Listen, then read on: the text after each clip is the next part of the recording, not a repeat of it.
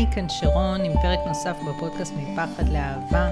היום אנחנו עומדים לדבר על נושא שנוגע מן הסתם לרבים, חרדות. והדגש של הפרק יהיה על הגורמים העמוקים לחרדה, אלו שנמצאים מאחורי הקלעים, שהם בעצם שורש העניין. אני ממליצה לשים לב לגורמים האלה כשאני מתארת אותם, כי בעצם בהבנת הגורם טמון פעמים רבות הפתרון. את הפרק הזה הקלטתי שבוע לפני המלחמה, והכי הזוי שעכשיו אני שומעת את הפתיחה שלו, דבר שבכלל לא זכרתי, ותשימו לב מה הדוגמה הראשונה שאני נותנת. אז בואו ככה נתחיל בלהבין את ההבדל בין פחד לחרדה. אז פחד זה בעצם תגובה טבעית לאיום אמיתי שנמצא כאן ועכשיו. למשל, אם uh, מחבל ייכנס חס וחלילה אליי הביתה, אז הפחד הוא תגובה טבעית. או כשהתחילה הקורונה ולא ידענו מה קורה, אז פחד היה תגובה טבעית למצב.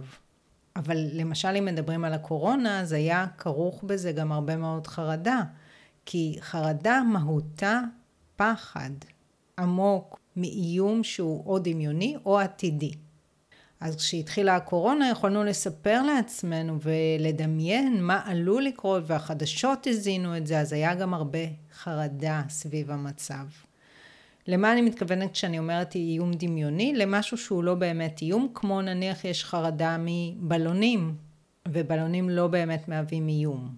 אז זה ההבדל העקרוני בין פחד לחרדה. פחד זה תגובה ששומרת עלינו, שומרת את הגוף בחיים וגורמת לנו בעצם להגיב לאיומים אמיתיים שנמצאים סביבנו. היום יש הרבה דיבורים על זה שבעצם המוח שלנו מכוות לחרדה והוא מכוות להתמקד יותר בשלילי מאשר בחיובי. יש מושג כזה שנקרא הטיית השליליות, שבעצם אומר שהנטייה האבולוציונית שלנו היא לשים לב יותר לדברים הרעים, השליליים שנמצאים סביבנו, כי בעצם תשומת לב לאיומים מסוכנים ושליליים הייתה עניין של חיים ומוות עבור האדם הקדמון. אלה שהיו יותר מכוונים לסכנה והקדישו תשומת לב רבה יותר לאיומים, היו בעלי הסיכוי הגבוה יותר לשרוד. עכשיו, אני מסתכלת על ההגדרה הזאת והיא פשוט נראית לי לא נכונה. אני תמיד אומרת ככה, תסתכלו על בעלי חיים, ילדים קטנים ואנשים שחיים בחברות שבטיות. אז האם אתם רואים את האנשים האלה חרדים, לא נהנים מהחיים? אנשים אני אומרת, בעלי חיים, תסתכלו זה הכי זמין לנו. או ילדים קטנטנים. תסתכלו על בעל חיים. הוא מודע לסכנות שסביבו, אבל כשהוא מתרווח לו בהנאה, הוא לגמרי נוכח ברגע. אולי הוא נוכח ברגע כמו ככה חתול שמתעורר מכל דבר, אריה שמתעורר מכל דבר, אבל הוא לגמרי נוכח ברגע. כל בעל חיים בטבע, גם האיילה שהאריה רודף אחריה, נוכחת ברגע. וכשמגיע האיום, היא ערה לסכנה ונמצאת בבריחה. אז זה לא שבעלי חיים חיים כל הזמן בחרדה ולא נהנים מהרגע. וככה גם מן הסתם לא היה האדם הקדמון, וככה גם מן הסתם אם תסתכלו על אנשים שחיים בחברות שבטיות, שיש שם הרבה אה, שמחה, הוקרה והנאה מהרגע, הם מצד אחד באמת ערים לסביבתם, מה שבן אדם חרדתי הרבה פעמים לא ער לסביבתו, כי הוא ער לסיפורים שבראשו, הסיפורים על עתיד דמיוני רע ונורא, הם ערים, הם נוכחים. אז אני לא חושבת שהמוח שלנו מכוות לחרדה ולהתמקד יותר בשלילי מאשר בחיובי, אבל אני חושבת שיש כמה גורמים היום בתרבות המודרנית שמאוד משפיעים על זה שכל אחד ואחד מאיתנו חווה חרדה ברמה כזו או אחרת. קודם כל התרבות המודרנית במהותה היא תרבות שמעוררת חרדה, כי אנחנו קודם כל תלויים בכסף. ואם לא יהיה לנו מספיק כסף, אז לא נוכל להתקיים. ואם לא יהיה לנו מספיק אנשים סביבנו, נהיה מאוד בודדים, מה שלמשל לא קיים בחברות שבטיות. ויש המון המון דגש על המראה והיופי. ויש המון המון דגש על הגשמה עצמית, ואם הייתי מספיק או לא מספיק, מה שלא קיים בחברות שבטיות. אז התרבות היא באמת מעוררת חרדה גם אם אתם אנשים לא חרדתיים. אני למשל בן אדם שביסוד הוא לא חרדתי, אבל היו אה, מקרים ותקופות בחיים שלי שהרגשתי הרבה חרדה. חרדה סביב פחד מהיעדר זוגיות, או איזושהי חרדה כלכלית. אז התרבות המודרנית היא מאוד מאוד מעוררת חרדה, ובטח כשכל הזמן מזינים אותנו בסיפורים קשים בחדשות, אז זה מאוד מאוד מאוד מעורר חרדה. אני לא אומרת שאי אפשר להימנע מזה, כי בהחלט אפשר להפחית את זה משמעותית. אולי לא להימנע ב-100%, אבל להפחית משמעותית, וזו המטרה שלנו היום. עכשיו, חרדה היא סוג של נטייה אישיותית. יש אנשים שהם יותר חרדתיים באישיות שלהם, ויש אנשים שפחות. אז מי שיש לו את הנטייה הזאת, הדברים הסביבתיים האלה ישפיעו עליו הרבה יותר מהר והרבה יותר חזק. היום גם יש הרבה מאוד חרדה שמגיעה מהבית. אתם תראו הרבה מאוד ילדים קטנים עם חרדות, וחרדות ככה כמו שאמרתי, נאמר פחד מבלונים. אז האם זה סתם נטייה אישיותית? האם אם הייתם מגדלים את אותו ילד בסביבה מאוד יציבה, מאוד בריאה, בחברה שבטית, האם עדיין היה לו את אותן חרדות? אני אומרת ככה, אחרי 16 שנה כמאמנת, אני אומרת דבר כזה, אנשים היום לא נמצאים במצב טוב, וכשההורים לא נמצאים במצב טוב, זה משפיע על הילד, וככל שהילד יותר רגיש, זה משפיע עליו יותר. ומה הכוונה לא נמצאים במצב טוב? זאת אומרת, הם נמצאים במצב לא טוב מבחינה רגשית, יכול להיות שהם בעצמם סובלים מחרדות, או מתסכולים עמוקים, או מחוסר סיפוק בחיים, וזה דבר שהוא מאוד מאוד נפוץ. וזאת עוד לפני שייתכן שיש סביבה ביתית שהיא מאוד מאוד סוערת, עם ריבים קשים, שזה דבר שהוא מאוד מאוד קשה לילד קטן. ואז אם הילד הוא מאוד רגיש ויש לו נטייה אישיותית לחרדות, בוודאי שזה יכול לצוץ מהר מאוד, בגיל יחסית אפילו מאוד מאוד צעיר. עכשיו, הרבה מדברים על אה, חרדה וחוסר איזון כימי במוח, אז שוב אני אחזור, כמו שאני תמיד אומרת, שתיאוריית חוסר האיזון הכימי, לא רק שהיא לא הוכחה מעולם, היא הופרכה. הסיפור הבסיסי על חרדה וחוסר איזון כימי אומר שלאנשים שיש חרדה אין מספיק סרוטונין בסינפסות. אבל מסתבר שכשאנשים כאלה לוקחים כדורים מעכבי סרוטונין, מה קורה? הגוף מייצר פחות סרוטונין, ויוצר איזון. אז בעצם לא באמת קרה פה איזון כימי. ואני ממליצה לכם לקרוא עוד ולחקור על הנושא ולא לתלות את החרדה שלכם בחוסר איזון כימי במוח, או של הילדים שלכם, ולא להסתכל על הסיבות, על מה קורה, איזו אווירה אתם יוצרים בבית. בעצם בשורה התחתונה מה שאני אומרת שכל אחד מאיתנו חווה חרדה ברמה כזו או אחרת ומעטים הם אלה שגם לא חווים חרדה וגם אני יכולה להאמין להם. מעטים ובודדים. אבל אפשר להגיע למצב שהחרדות הן מינימליות, שהן לא מנהלות את החיים שלנו, שהן לא החלק המשמעותי בחיים, ושאנחנו לא חווים את עצמנו כמונעי חרדה, וזו ככה המטרה. אז בואו נתחיל רגע ככה לדבר על הסיבות העמוקות, על הגורמים העמוקים שככה הזכרתי ואני רוצה להתחיל לפרט אותם. וכמו שאמרתי קודם, כדאי ככה להסתכל בכל גורם כזה עצמו תמונה תשובה. נכון שהתשובה היא לא תמיד פשוטה ולא על רגל אחת, אבל הרבה פעמים כשיש לנו הבנה מה קורה, פתאום נופל לנו איזה אסימון, אנחנו מבינים ככה משהו, או מבינים במה צריך לטפל. אז הגורם הראשון שאני אזכיר זה מה שאני קוראת היאחזות בילדות. מה זה היאחזות בילדות? זה המקום הזה שרוצה להישאר ילד חסר אחריות, ילד שמטפלים בו, שלוקחים עליו אחריות, בעיקר רגשית. הרבה פעמים אנשים כאלה מתפקדים ברמה גבוהה בעולם, לפעמים לא. וראיתי יותר מפעם אחת אנשים שנפלו לחרדות כדי שהורים יטפלו בהם, כדי שבן בת זוג יטפלו, ייתנו להם הקלות, הנחות.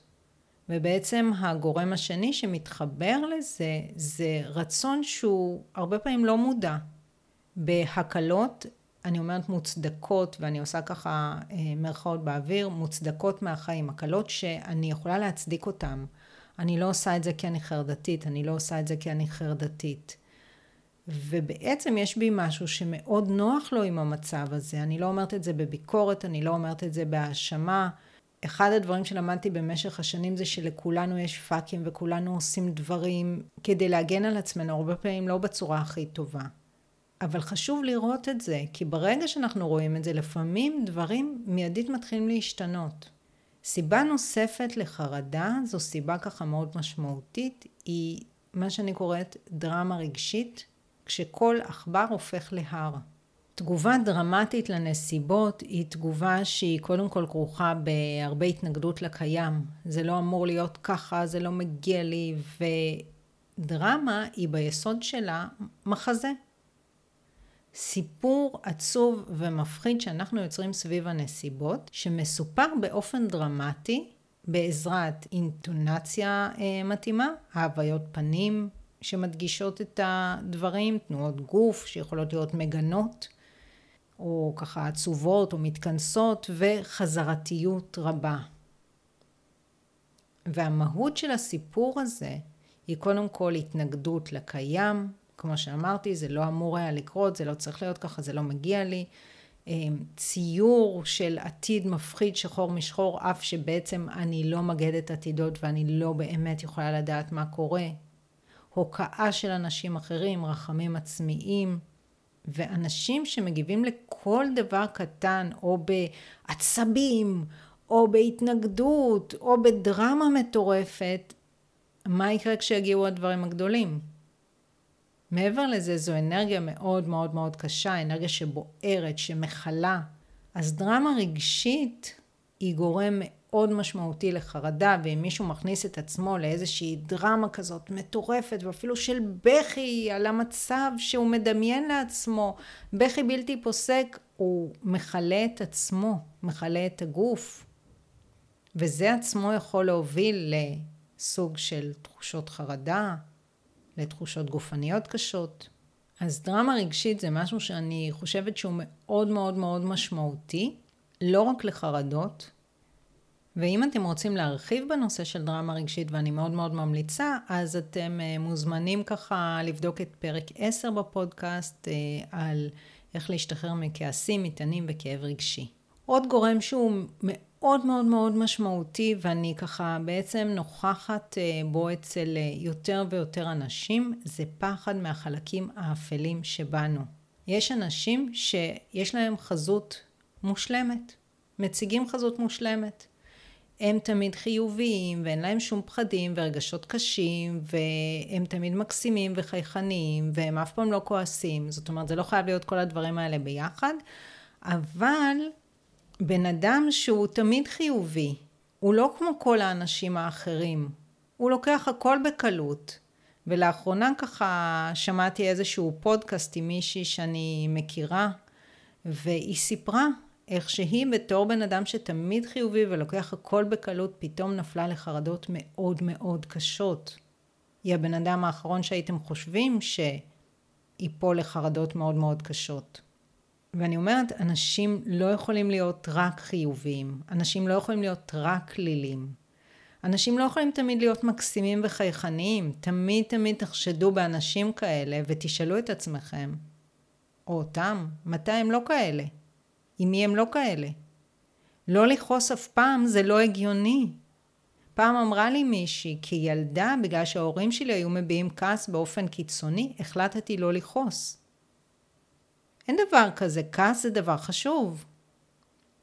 כעס מלמד אותנו מה נכון ומה לא נכון, איפה צריך להגיד עד כאן ודי. זה לא בריא לא לכעוס. ובאמת עם אותה מישהי, הייתה לה תגובה מאוד אה, מוזרה בהתנהלות מולי, ברגע שהיה בינינו איזשהו קונפליקט על רקע עסקי. אז העניין הזה של הבן אדם החיובי הזה, שהוא תמיד משתתף בהכל ותמיד עושה הכל והוא תמיד מוביל. ושמעתי שני פודקאסטים כאלה, אחד זה שסיפרתי לכם ועוד מישהי שהיא בעצמה מטפלת בחרדות והיא סיפרה שבתקופת הצבא או משהו כזה היא נפלה לחרדות אחרי שהיא תמיד הייתה הבן אדם שתמיד מוביל כל דבר חברתי ותמיד משתתף ותמיד חיובי ותמיד כזה ופתאום היא לא הכירה את עצמה. אז הרבה פעמים גם כדי להגן על עצמנו, כדי להיות שונים מאנשים שראינו בחיים שלנו, אנחנו מנסים לחסום משהו מסוים. כשחשבתי על זה נזכרתי שהייתה תקופה בסביבות גיל 30, 30 ומשהו, שאמרתי לי אין רגשות אשם. מה זה אין לי רגשות אשם? זה בכלל לא נורמלי ולא בריא, אבל בגלל שבחיים שלי הרבה פעמים עוררו בי רגשות אשם, אז נאטמתי לרגש הזה. לא רציתי להרגיש את זה יותר בכלל, בכלל, בכלל. כמובן שיש לי רגשות אשם אשמה טבעית זה אפילו דבר טוב שמכוון אותנו מה לא לעשות בפעם הבאה. והרבה פעמים אנחנו מקנאים באנשים הכביכול מושלמים האלה. זאת אומרת, אף אחד לא מושלם. לכל אחד יש את הקשיים והאתגרים, וכשמישהו לא מוכן להכיל את החלקים האלה שבו, זה יצא בצורה עקומה. זה יכול לצאת בחרדות, וזה יכול לצאת חס וחלילה במחלות. לא צריך אה, להודות בזה קבל עם ועדה, אבל קודם כל להודות בזה בפני עצמנו. אז זו סיבה מאוד מאוד משמעותית, ואני ממליצה ככה לבחון ולקחת את זה לתשומת לבכם, או להסתכל על אנשים סביבכם, אם יש אנשים כאלו שהם קרובים אליכם, שאצלהם תמיד הכל מושלם, ואף פעם לא ככה, ואף פעם לא אחרת, והכל קל להם. אז נעבור ככה לגורם הבא, וזה התייחסות למתח uh, טבעי כאל חרדה. אז קודם כל יש אירועים בחיים שיוצרים מתח טבעי. נניח שאני לפני מבחן, אז אני מרגישה באופן טבעי מתח. זה יכול להיות סוג של תחושת חרדה מסוימת, אבל זה מתח טבעי, זו חרדה טבעית אני באה להגיד, אני אגיד פשוט מתח טבעי. או נניח אה, התחלתי לצאת עם מישהו והוא אמור לחזור אליי והוא עדיין לא חזר אליי, אז אני מרגישה תחושה של מתח ויש לי גם פחד שאולי הוא לא יחזור אליי. אבל בתחילת קשר זה דבר שהוא מאוד מאוד טבעי, כי אני עדיין לא מכירה את הבן אדם ואני לא סומכת עליו. אז ברגע שאני אומרת, אני כל הזמן בחרדה, זה לא בסדר, זה לא צריך להיות ככה, אז נוצרת הבעיה, לא בזה שאני אה, מלכתחילה מרגישה איזשהו מתח. מתח זה גם הדרך של הגוף להכין את עצמו, להיות ככה באלרט, למשל, למבחן שאני אמורה לעשות. כשהוא לא מוגזם, הוא עוזר לנו. כשאנחנו מתנגדים לו וחושבים שהוא לא בסדר, אז הוא מתחיל להפוך למשהו שעומד בדרכנו. אז רגע להבחין בין מתח טבעי סביב אירועים מסוימים, תחושה מסוימת של פחד, חרדה, שזה נורמלי, לבין מה שאנחנו קוראים חרדות או הפרעות חרדה. וכשמשתמשים יותר מדי במושג הזה, יש לי חרדות, יש לי הפרעות חרדה, זה נורא צובע את כל הסיטואציה בדרך שהיא לא מועילה לנו ולא לטובתנו. הגורם הבא שאני רוצה לדבר עליו הוא הימנעות מהתמודדות עם הקשיים של החיים, הוא פנייה למשענת חיצונית. בחיים יש קשיים טבעיים, כמו פרידה, כמו אבל, ויש פה איזשהו קו דק. כי יש אנשים שהם נמצאים במצב רגשי מאוד לא טוב מלכתחילה, ואז נניח יגיע משהו כמו פרידה או אבל, והם לא יוכלו להתמודד, הם יתפרקו, ואז אולי יהיה היגיון בלפנות לכדורים, אבל למשל יש הרבה מאוד אה, אנשים שקופצים לכדורים על רקע של פרידה. ופרידה זה דבר מאוד מאוד מאוד קשה מבחינה רגשית, מאוד קשה. לא משנה כמה פעמים עוברים את זה, זה מאוד קשה. ונורא קל פשוט לקחת כדורים. אני לא יודעת אם זה תמיד עוזר, אולי זה טיפה מקל, אבל יש בזה משהו שלא מלמד אותנו לפנות לעצמנו. ונורא קל להגיד, כן, כולם עושים את זה, כולם לוקחים כדורים, זה לא כזה סיפור. אבל אני אומרת, אם אנחנו הולכים ופונים לכדורים על כל דבר שהוא יחסית קטן וטבעי, וכן, אני אגיד קטן וטבעי, כי פרידה כמה שהיא דרמטית, בדיעבד אנחנו מסתכלים על זה, ואנחנו אומרים, אוקיי, כאילו, זה עבר, זה חלף, זה אין לזה משמעות כבר.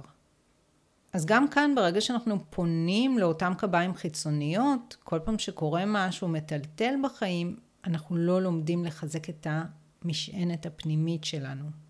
וגם על זה, אם תרצו, יש אה, עוד פרקים בפודקאסט, יש פרק על למה לי בכלל חוסן רגשי, נדמה לי שזה השם, יש פרק על פרידה, ואתם יכולים להאזין גם לפרקים האלה. גורם נוסף זה בעצם איזשהו ספין אוף של גורם שהזכרנו קודם, דיברנו קודם על דרמה רגשית ואני אה, מזכירה את זה בעוד הקשר, שליליות. שליליות זה בעצם לא אומר שאתם בן אדם שלילי.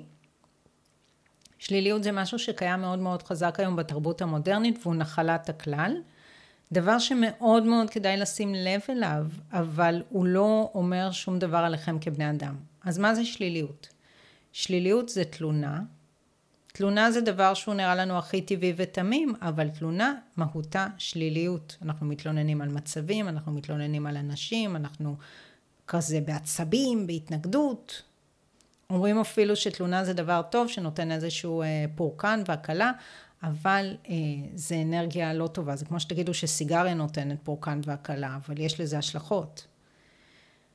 שליליות זה גם האשמה וטיפוח טראומה, ההורים שלי, הם עשו לי ואני אשב ואדבר על זה ואלך לטיפול שנים ובטיפול אני אדבר על זה המון ואני אתעלם מזה שהם לא יכלו לעשות אחרת. אז אני לא נגד לטפל במשקעי ילדות, אבל אפשר לטפח את זה, והרבה פעמים טיפול יכול לעזור לטפח את זה, ואפשר באמת להבין את זה ולשים את זה מאחורינו ולהפסיק לתלות בזה את כל הדברים בחיים שלנו. רחמים עצמיים, שזה אה, צער על עצמי ועל מר גורלי, וזה כולל גם שיפוט עצמי מאוד מאוד נוקשה כלפי עצמנו, שהוא סוג של רחמים עצמיים. זה למה אני ככה, למה אמרתי ככה, למה עשיתי ככה, למה אני כזאת ולא אחרת. התבכיינות על המצב במקום לראות, אוקיי, בוא נראה, זה הגורמים, זה מי שאני, זה מה שאני אה, חזקה בו, זה מה שפחות, בוא נראה איך מתמודדים עם זה, בוא נראה איך מחזקים. אז שיפוט עצמי הוא גם סוג של שליליות, מאוד קשה כלפי עצמנו, מאוד הרסנית, ועל זה יש לנו שני פרקים בפודקאסט. חמלה עצמית זה ישנה לך את החיים, ולצאת לחופשי מכלא השיפוט העצמי, אז סופר סופר סופר כדאי להקשיב להם. ומה שאני קוראת חיזוק עצמי פיקטיבי, שזה הצורך אה, להקטין אחרים כדי למצב את עצמנו מעליהם, וזה דבר שמאוד קל לעשות אותו, ואנשים עושים אותו כבר מילדות צעירה. זה יכול להיות כמה אנשים בפוליטיקה נוראים, וזה יכול להיות כמה רשויות נוראיות, ואנשים בשם, ואנשים בפה, וזה יכול להיות כלפי אה, המין השני, וזה יכול להיות כלפי אנשים ממוצא אחר, וזה יכול להיות כלפי האנשים הכי הכי קרובים לנו. אנשים עושים את זה לילדים שלהם, אנשים עושים את זה לבני בנות זוג, וזה דבר שהוא מאוד מאוד בעייתי. עכשיו, כל הדברים האלה שציינתי, תלונה, האשמה, רחמים עצמיים וחיזוק עצמי פיקטיבי, יוצרים אנרגיה מאוד מאוד קשה, אנרגיה הרסנית. קודם כל הם צובעים את כל המציאות שלנו בשחור, ואם כל המציאות צבועה בשחור, אז מאוד uh, קל להיכנס מזה לחרדה. ושנית, הם יוצרים אנרגיה שהיא אנרגיה הרסנית, שיכולה שוב לגרום לחרדות, מחלות, דיכאונות. אז זה משהו שהוא מאוד uh, משמעותי. ועכשיו כשאני מדברת על זה, עולה לי בראש שהספר שלי, 100% בחירה, מדבר על זה בצורה שהיא מאוד נעימה, מאוד רכה, מאוד מסבירה.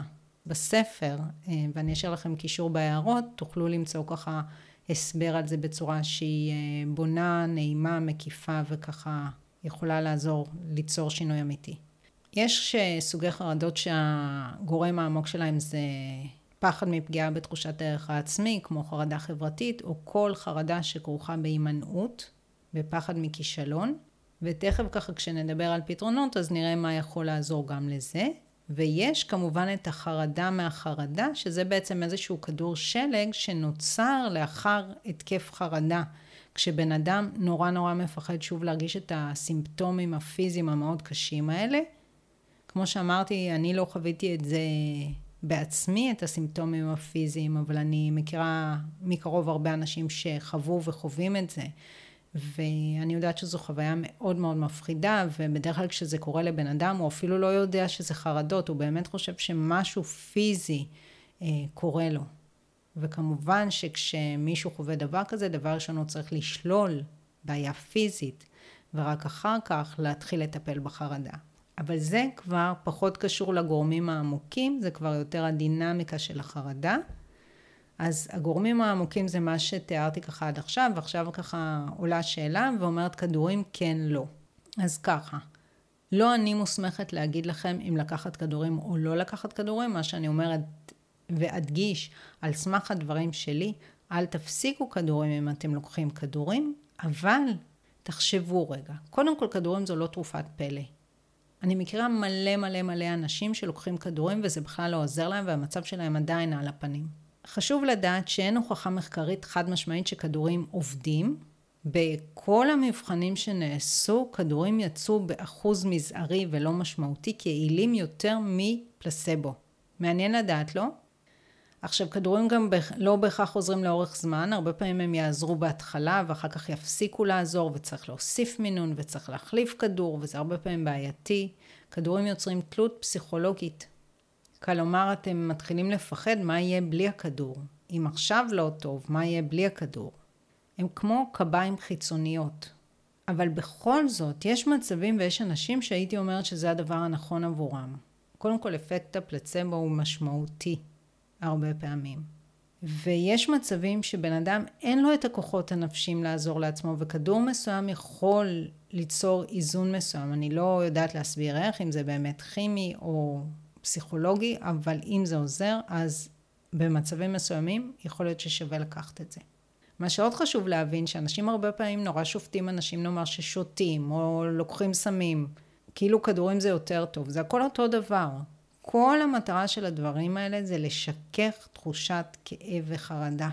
אז אם לקחתי אה, סמים, אני צורכת גראס על בסיס קבוע, או אני שותה על בסיס קבוע, לא פעם ב... זה אותו דבר. המטרה היא זהה, הדרך היא שונה. ואני לא יודעת להגיד מה טוב יותר או מה טוב פחות. אני יודעת להגיד שתמיד קביים חיצוניות זה דבר לא טוב. לא יכול להיות חוסן נפשי עם קביים חיצוניות. אבל אם אתם נמצאים במצב הזה, מאוד יכול להיות שאתם לא יכולים לעשות את זה בכוחות עצמכם, ולא כדאי לכם לעשות את זה בכוחות עצמכם, אלא לעבוד עם בעל מקצוע שמאמין, מאמין בכם וביכולת שלכם לעמוד על שתי רגליים באופן עצמאי. אז בואו נדבר אה, על כמה פתרונות להתמודדות. אז קודם כל, בבסיסה של אה, כל חרדה קיים דפוס חשיבה שמשליך את עצמו לעתיד וצופה את התסריט העתידי הגרוע ביותר. הדפוס חשיבה הזה זה דפוס חשיבה שהוא מאוד מאוד חזק אצל בני אדם בתרבות המודרנית ולאו דווקא אצל אנשים שסובלים מחרדות, אבל זה תמיד מעורר תחושות של פחד, תחושות של ייאוש, תחושות קשות. מה שחשוב זה להבין שהראש שלנו מיידית מצייר את התסריט העתידי הגרוע ביותר ומתייחס אליו כאל אמת. אנחנו כבר בראש רואים תמונה ויזואלית וזה משפיע על הרגשות שלנו ברגע ההווה.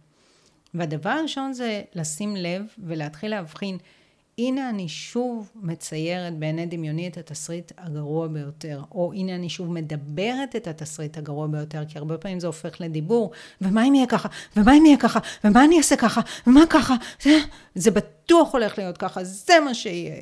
ההתייחסות הדטרמיניסטית הזאת, כאילו זו עובדה, מגבירה את החרדה.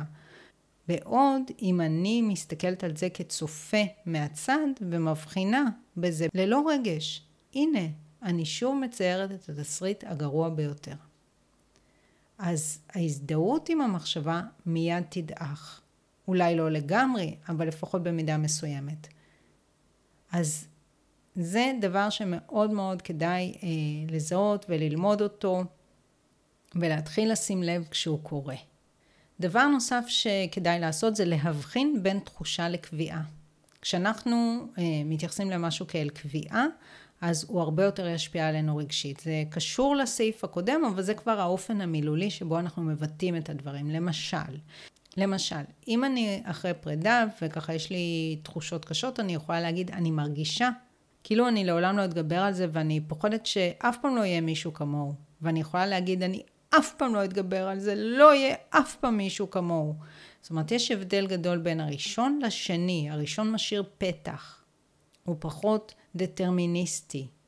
הוא מבין שיכול להיות שאני מרגישה משהו כרגע ברגע ההווה, אבל המשהו הזה לא יהיה נכון בעתיד. ניסיון העבר מלמד שככה הרגשתי גם כלפי הקודם וזה שלפניו. או מישהו יכול להגיד, אני מרגיש כאילו אני לא מוכן בכלל למבחן, או אני בכלל לא מוכן למבחן. אני מרגיש כאילו אני לא מוכן למבחן. אבל גם ככה הרגשתי לפני המבחן הקודם והיה בסדר גמור. אז יש הבדל בין ניסוח כזה לניסוח אחר. דבר נוסף זה שכדאי לנו ללמוד להתרכז בחוויה הישירה הרבה יותר מאשר בחוויה העקיפה.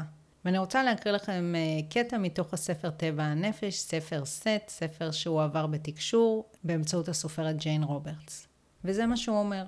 לימדו אתכם להתרכז בביקורת ובפגמים שבחברה שלכם, ובתקופתכם נראה לכם שכל דבר עתיד לצאת משובש. שאם העולם יעזב לנפשו הוא יחרב, שאם היקום יעזב לנפשו הוא ימות, ושאם האנושות תעזב לנפשה היא תחריב את עצמה. אמונות אלה טבועות עמוק כל כך בהתנהגותכם עד שהן מעצבות את רוב ההתנסות שלכם, וגוזלות מכם את היתרונות שהטבע עצמו מאפשר בכל מקום כחלק מהתנסות ישירה וראשונית. אם כן, לעתים תכופות אתם מתעלמים ממציאות חושיכם בעולם ומשפע החיוניות וקורת הרוח והרווחה שברגע היומיומי. משום שאתם מפריזים בחשיבות ההתנסות המשנית כפי שהיא מוגדרת בדיון הזה. ההשלכה או הנבואה השלילית ביותר נראית לכם המעשית ביותר. כשאתם קוראים על חוליי העולם, אתם אומרים בכל הכנות וללא שמץ הומור. איך אני יכול להתעלם מן המציאות ההרסנית של ההווה? אולם באותו רגע נתון, הרי במונחים המעשיים, המיידיים והארציים ביותר, אתם ועולמכם בטוחים באופן טבעי ובמובן הפיזי. החושים הגופניים שלכם תופסים זאת באופן ישיר, ואם כן, במונחים הגופניים הבסיסיים ביותר אתם לא מגיבים לנסיבות ההווה. אז רגע תסתכלו מחוץ לחלון, והיום כשאני מקליטה את הפודקאסט יש יום יפה, והשמיים יפים, ועננים ככה רכים ונעימים. ואתם מן הסתם לא רעבים, ולא קר לכם מדי או חם לכם, ויש לכם בגדים ואוכל, והעצים צומחים והפרחים פורחים, והחתולים יושבים בחוץ ונהנים מהשמש. אז נכון שיש דברים שעלולים לקרות, אבל כשאנחנו חיים כל הזמן את הדברים האלה שעלולים לקרות, אנחנו לא חווים את הטוב שברגע ההווה. אז אני אומרת, לא כדאי להתעלם מכל הדברים, אבל כדאי להמעיט למינימום הדרוש את החשיפה לחדשות למשל. זה דבר שמאוד עוזר לחוות הרבה יותר את החוויה הישירה שברגע ההווה. ולהמעיט למינימום הדרוש זה יכול להיות פעם ביום להסתכל בוויינט. זה יכול להיות רק לקרוא חדשות מדי פעם, אבל מי שכל היום רואה מהדורות חדשות וכל היום מקבל התראות מוויינט או מוואלה או לא יודעת ממה, אז התרחישים השליליים האלה יהיו ממש עובדה חיה ומוגמרת עבורו. וזה דבר שבהחלט יכול לעורר רגשות קשים וחרדה.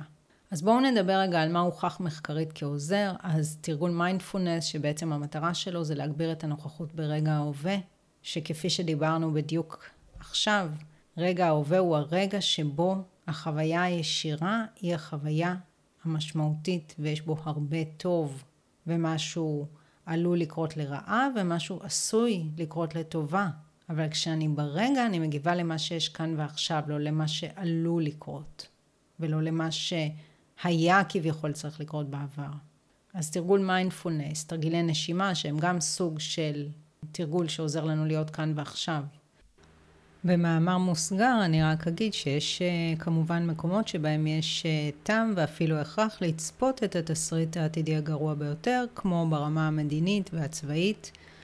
אבל אם תשימו לב, כשאנחנו מסתכלים קדימה וצופים את התסריט הגרוע ביותר, הרבה פעמים זה רק אה, משהו שעלול לקרות, ועשוי מאוד גם לא לקרות, ולכן הרבה פעמים זה פשוט פול גז בניוטרל. אז בואו נחזור ככה לגורמים שהוכחו מחקרית כעוזרים לטיפול בחרדה. פעילות גופנית הוכחה כגורם מאוד מאוד מאוד משמעותי שמשפיע אף יותר מכדורים פסיכיאטריים. אני סופר ממליצה על פעילות גופנית, לא משנה איזה. ממש לא משנה איזה. ללכת, לעשות עשר דקות ביום איזשהו תרגול מהיוטיוב שהוא יחסית קל. לא רק שזה עוזר ומפעיל את הגוף ומחבר אותנו לרגע ההווה, זה גם מלמד אותנו לסמוך על הגוף, כי בחרדה הרבה פעמים אנשים מפסיקים לסמוך על הגוף שלהם, מפסיקים לסמוך על יכולת הריפוי של הגוף, חושבים שהגוף שלהם עוד רגע יתמוטט. ופעילות גופנית זו דרך אחת, אבל דרך uh, טובה ומשמעותית, להגביר את הקשר החיובי שלנו לגוף, ללמוד לסמוך על הגוף. מבחינת שיטות טיפול, אז אה, CBT זו שיטה שמוכרת ככה לטיפול בחרדות, אני לא יכולה להמליץ עליה באופן ישיר, אני קצת מכירה את השיטה. אה, בעיקרון, חלק גדול ממנה זה ללמוד לזהות את המחשבות הקטסטרופליות שלנו, את אלה שמציירות את התסריט העתידי הגרוע ביותר, את אלה שמספרות שאנחנו כאלה ולא אחרים. הדברים האלה נמצאים גם בשיטות נוספות, כגון NLP שאני מטפלת ועוד שיטות. טיפול בחשיפה זה גם משהו שעוזר, כי הרבה פעמים ככה כשבן אדם חווה חרדות, אז הוא יפסיק לעשות דבר כזה ויימנע מדבר אחר, ואז זה מגביר את תחושת חוסר המסוגלות. ואחד הדברים שעושים עם אנשים שסובלים מחרדות זה לעודד אותם ולעזור להם כן לעשות דברים מסוימים, ולמשל ב-NLP יש הרבה תרגילים בעצם שעובדים בתקשורת עם תת המודע, שעוזרים בעניין הזה של החשיפה, בעניין של להתמודד עם הדברים האלה שאנחנו חוששים מהם. איזון גופנית זה גם דבר שהוא מאוד חשוב. אני אגיד אה, תזונה, למרות שאני לא יכולה להגיד איזה תזונה, אבל הרבה פעמים כשאנשים במצבים קשים ובחרדות, הם לא אוכלים את המינימום הנדרש. ואני אומרת, תאכלו את המינימום הנדרש. אין לכם תיאבון, אתם לא מסוגלים, תאכלו משהו. תאכלו פרי. תאכלו לחם עם אה, גבינה. לא פעם ביום, אלא לפחות שלוש פעמים ביום. אל תיתנו לגוף שלכם להגיע למצב של תת תזונה, ואז הגוף בכלל לא יכול לתמוך בכם במצב הנפשי המורכב שאתם נמצאים. אז אפשר לאכול גם כשאין תיאבון. אפשר לאכול דברים פשוטים, אוכלים פחות, אבל אפשר לאכול. עכשיו, עוד דבר שהרבה פעמים ממליצים עליו זה שינה טובה, אבל העניין הוא שלא לא כל אחד שיש לו חרדות זה ככה משפיע עליו, אבל יש אנשים שיש להם המון מחשבות קשות, ואז הם לא יכולים לישון. או שהם בסוף אה, רק צריכים לקחת משהו כדי... דרך אגב, אה, את הפרק הזה הקלטתי שבוע לפני המלחמה, והכי הזוי שעכשיו אני שומעת את הפתיחה שלו, דבר שבכלל לא זכרתי, ותשימו לב מה הדוגמה הראשונה שאני נותנת. אז אה, בואו נתחיל, נקפוץ למים, נראה במה מדובר, וכמובן רציתי לציין גם שמעבר לגורמים שאני מתארת, אני מציעה גם פתרונות. הדברים האלה שנקראים סיפורי שינה. אני מקשיבה לזה באפליקציה שנקראת אה, Headspace, אני לא כל כך יודעת אם יש את זה בעברית, אבל יש אה, פודקאסטים כאלה באנגלית גם, שיש בהם סיפורי שינה, שזה מין סיפור כזה, עם משהו שהוא מאוד מרגיע ככה ומכניס לאווירה של שינה. דבר נוסף שכמובן הוא מאוד מאוד מומלץ, זה הימנעות ממסכים, הפחתה של הבילוי במרכאות ברשתות חברתיות. שגם שם יש הרבה דברים שמעוררים חרדה. מה אם אני לא אהיה כזאתי, ומה אם אני לא אהיה אחרת, ומעוררים תחושת חוסר ערך, ובכלל זה משהו שהוא מאוד מאוד לא טוב למוח, הוא מאוד כזה מכניס אותנו למין נאמב כזה. וכמו שאמרנו, כדאי גם להפחית למינימום חשיפה מחדשות, וגם זה משהו שהוא הוכח מחקרית. אז הגענו לסיום, וכמו תמיד אני מקווה שנהניתם והפקתם ערך מהפרק, ואם כן, אתם מוזמנים לשתף אותו עם אנשים נוספים שיוכלו ליהנות ממנו גם הם. דרך אגב, אה, את הפרק הזה הקלטתי שבוע לפני המלחמה, והכי הזוי שעכשיו אני שומעת את הפתיחה שלו, דבר שבכלל לא זכרתי, ותשימו לב מה הדוגמה הראשונה שאני נותנת. אז אה, בואו נתחיל, נקפוץ למים, נראה במה מדובר, וכמובן רציתי לציין גם שמעבר לגורמים שאני מתארת, אני מציעה גם פתרונות. אתם מוזמנים לעקוב אחר הפודקאסט, לדרג אותו, וגם ליצור איתי קשר ולספר לי מה לקחתם מהפרק ומה עוד הייתם רוצים לשמוע בתוכנית. אני מזמינה אתכם להציץ גם בהערות לפרק, אני משאירה שם קישורים להעמקה ופרטים ליצירת קשר איתי, אז שיהיה המשך יום מקסים ורגוע, ולהתראות בפרקים הבאים.